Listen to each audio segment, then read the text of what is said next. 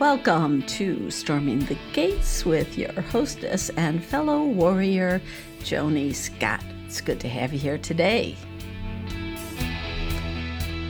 Alrighty, well, welcome to Storming the Gates, where religion and politics do mix. This is episode two, volume one of the Prayer and Prophetic Journals. This podcast is about getting prayer strategy for the spiritual battle before us in this nation. I want to share with you over the coming weeks a variety of prophetic voices I've been following. So join me now as we take a look at part of the prophetic war map set out before us. God is speaking loud. I mean, I would even dare say roaring to the church right now. And the word is brace yourself. What does that mean? How do we brace ourselves? Well, I'll be talking more about that in a minute, but let's first look at where and who this word is coming from. Many of you are probably already familiar with Pastor Dana Coverstone's recent dreams regarding America. The things he dreams are a bit hair curling, not gonna lie. Well, I'm going to attach the links to his video at the end of this broadcast, and I encourage you listen for yourself but I want to share a bit about it as a reference point for what I will be talking about. Pastor Dana has dreams that show a hand turning the pages of a calendar. And I believe this is because God's letting us know it's a now word. It's not a sit back and wait years down the, the road, you know. In his dream, Pastor Dana sees his hand. It's flipping through a calendar until it comes to November. And then a fist smashes November and the numbers begin to like explode off the calendar and drop. He then sees riots, cities burning, terrified people hiding in their homes, looking furtively out of windows with guns. He says there were schools that were closed and there was no sense of leadership coming from Washington. Well, there is much more, but I am encapsulating it. And we look around us today, we're like, well, that's happening. But he had this dream back in June. Well, I want to focus on what he heard next. A voice said, Brace yourself. Three times. Brace yourself. Brace yourself. Brace yourself. Now, what I find particularly interesting about this is that he wasn't alone. There's a gal named Liberty, and she and her husband pastor a church in Arizona. It's called Spirit Move Ministry. And on the same day that Pastor Dana posted his dream, which ended up going viral, she also felt an urgency to share via YouTube. She shared a dream God had given her weeks prior, and she was still chewing on it. But that day, she believed God told her to post it, so she did. And that was June 26th of that year. And again, I will also be posting that link to the bottom of my blog post on stormingthegates.net. And both of these are well worth your time to listen to. Well, Liberty said God showed her waves coming in, one wave after another, until the waters rose up to her neck. Yet she was not afraid. Liberty said that she asked God what the dream meant, and God told her, Brace yourself, brace yourself. Now, they are by no means the only prophetic voices out there warning of a crazy season ahead. Listen, folks, these words came in June, when the waves were low, the sun was shining, and we all had hope that the pandemic would end and life could go back to normal. And yet here we are. The waves are coming, and we need to brace for the storm ahead. Well, we're in September now. And obviously, the waves are here. I was just out along Lake Superior today, and I saw something rare for our cold, very cold water lake. There were surfers out there because there were waves and they were riding them, and it was quite a sight. The waves on Lake Superior tend to be erratic and wild, but the thing is, they arrive in the fall. Do you remember the old Edmund Fitzgerald song that says, When the gales of November come early? That was talking about Lake Superior. Well, in September, those same waves on Lake Superior may still be rideable by brave and, of course, wetsuit clad surfers. But come November, those waves are cruel, swirling monsters. Even the most seasoned surfer avoids that dangerous mix of thrashing waves. As I have listened to these pastors share what God revealed to them, I found myself wondering, as you may also, if these words of warning are truly from heaven. Why did I, a child of God, not sense or see the same things?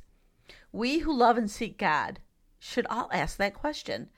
God is able to confirm such things to each heart that belongs to Him. He raises some to speak to the nation, but He will make it clear to individuals as well. Well, nonetheless, I felt these words were truly from the Lord. Then, just today, as I was at a prayer meeting, we were talking about sharing things in our journal, and I opened up my journal to May 22nd. And I was actually a bit surprised to realize that God had given me a similar word back then. It was during the season of Pentecost, and while he did not say brace yourself, he did warn of a, of a coming tumult. First, I wrote, A new era has begun, because I was sensing a change after Pentecost. But then God instructed me to write this This is a turning point. The ball has stopped rolling one way and now goes another. The tables are turned. Warfare will increase, but only because God's people rise in strength. For a season, things will seem the same. People will try to make them the same, but soon will know they are not. I'll pause here to remind you that at the end of May, we were just starting to come out of this pandemic quarantine. Churches and businesses were about to open. We were looking forward to there being a sameness to life again. All right, so God went on. I call the whole earth. I stir up the nest. I remove hindrances and reveal sin. I am not willing that any should perish, but that all should come to repentance. Seek me, seek my face, and live, for I shake what can be shaken, in order that mankind will seek me before the days of relative peace end. And they will end. It has been written. All right, so that's kind of foreboding, eh? But the riots had not even yet begun. George Floyd was still alive when I wrote that. The Democrat candidate for president had not been chosen. And now God is telling us brace yourself. And I know we want everything to be happy and hunky dory. And we should absolutely pray and decree and declare prosperity and peace for our nation. Yet the voices warning of a tumultuous fall are growing in sound and in number. I believe some trouble is coming and cannot be avoided. America has sinned and turned her back on God in many ways. We have put people in power that kill unborn babies and promote evil. Churches have been, for the most part, humdrum and asleep. If God does not cleanse this land, we will keep sleeping and die in our sleep like Dorothy in the poppy fields. He's shaking us to wake us, and by doing so, He is saving us. All right, so let's get back to brace yourself. When a storm comes, how do you brace yourself? When those waves start churning in Lake Superior, no human is a match for their power. Well, first of all, do all you can to keep your feet on the ground. The wave is coming. So hold on to something immovable, like a rock. Like, say, Jesus. He's a rock. If you've been skipping along, doing your own thing, it's time to stop. Tie yourself to the only immovable thing on this earth. Isaiah 54, verse 10 says, Though the mountains be shaken and the hills be removed, yet my unfailing love for you will not be shaken, nor my covenant of peace be removed, says the Lord who has compassion on you. So God is not saying, brace yourself to be mean. He is saying it to protect you from the waves.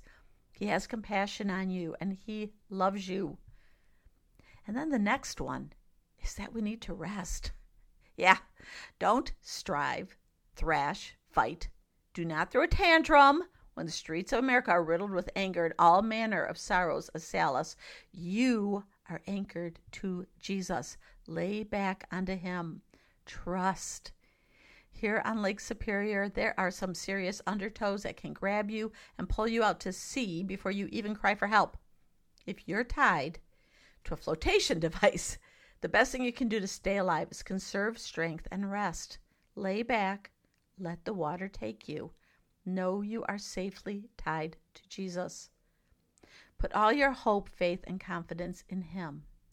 Do not panic and untie the rope. No matter how high the waters rise, don't scream, No, I need to swim. You won't make it. I've read stories of people on lifeboats at sea who choose to swim to a mirage of safety or panic and leap off the raft. They're never heard from again. So hold on. Lift up your head. Your salvation draws near. This means you come daily, hourly at times, minute by minute, to Him because your heart may be deeply troubled. Bring it to Him and put your trust in God. I just read 1 Peter 4 today, and verse 1 says, Since therefore Christ suffered in his body, arm yourselves with the same attitude. Jesus understood the suffering he would have to endure to break us free of sin and death.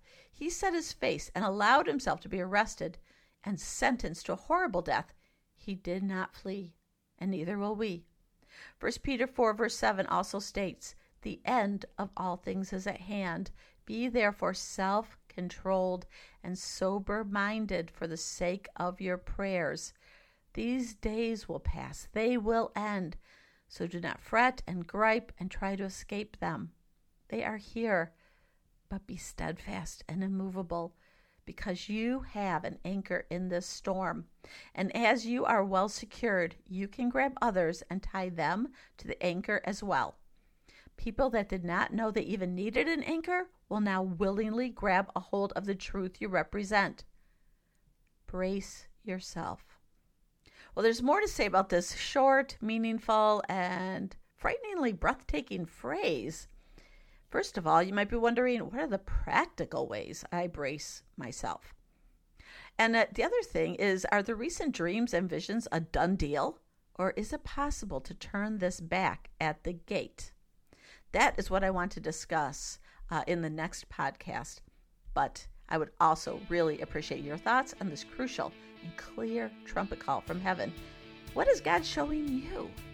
Please respond. Let me know um, in the comment section below. But for now, let's end with a prayer. Lord God, we need your presence, Lord God, to be upon us in these days ahead. Lord, for each of us, bracing ourselves is going to mean something different. So, Lord, I ask that we will have that gumption to run and hide in you, to be close to you, to hear your voice, to know what you are saying to us as individuals, as well as to know what you are saying to us as a nation and as a people. Lord, give your angels charge concerning each of us, Lord God. Everyone who's coming here, they desire to hear from you. They want to hear your voice. They want to know what you are doing. And Lord, it is your desire to reveal to them your heart in this matter. Lord, we tie ourselves to you. We cling to you, the rock of our salvation. For you are our hope. You are the one who walks the waves of the storm and calls us to come out and be with you on those waves. Thank you that you love us. Lord, we love you. God bless you all.